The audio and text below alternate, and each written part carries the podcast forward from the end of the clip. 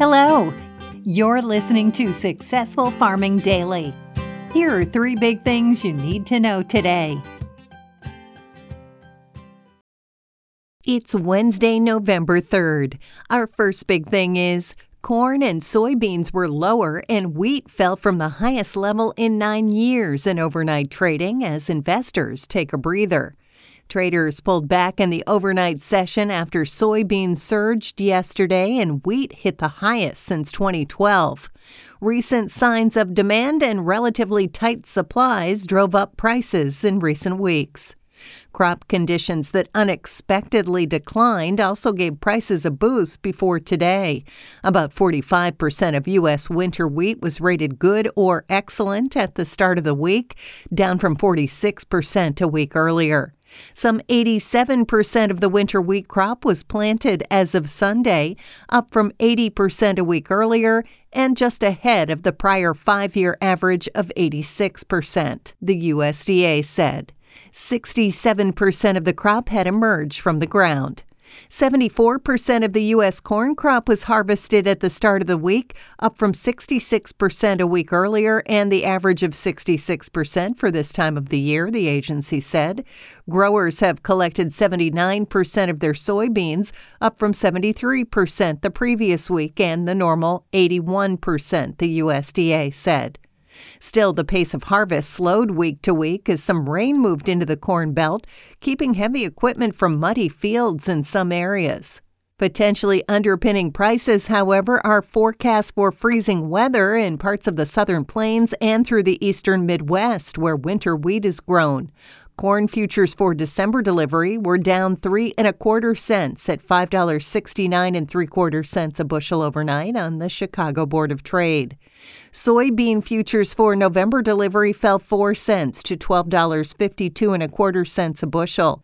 Soy meal declined one dollar to three hundred thirty six dollars twenty cents a short ton while soy oil rose 14 hundredths of a cent to 62.13 cents a pound.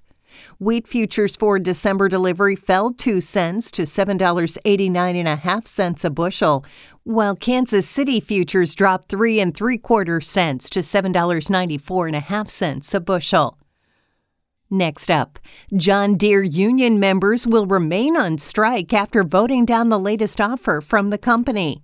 Members voted down the tentative agreement with 55% against and 45% for the deal, according to a statement from the United Automobile, Aerospace, and Agricultural Implement Workers of America, also known as UAW. The strike against John Deere and Company will continue as we discuss next steps with the company, the union said. Pickets will continue and any updates will be provided through the local union. The strike affects more than 10,000 workers in 12 facilities in Iowa, Illinois, and Kansas, the company said. This is the second vote from the union and was much closer than the previous attempt when 90% of UAW members voted against ratification. The union and John Deere reached a tentative agreement on Saturday, but members said they'd remain on strike throughout the voting process. Terms of the deal that was ultimately voted down weren't released by the union.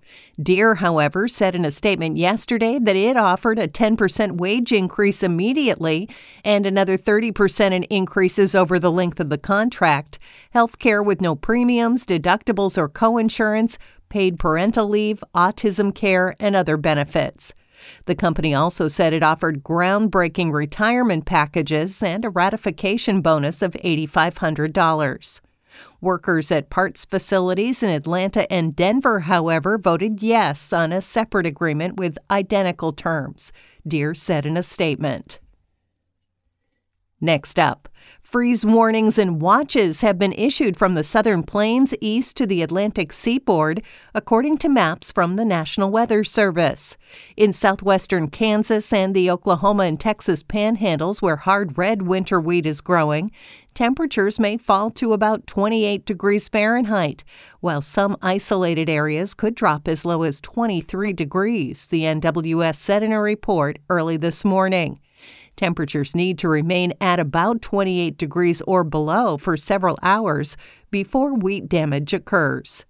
In southern Missouri and Illinois, temperatures overnight were forecast to drop as low as 30 degrees, while in parts of Ohio, temperatures got down to about 27 degrees, the agency said. Freeze warnings will remain in effect throughout much of the morning in parts of Kentucky, West Virginia, into Pennsylvania, and New Jersey, the NWS said. Thanks for listening. Follow more news on agriculture.com.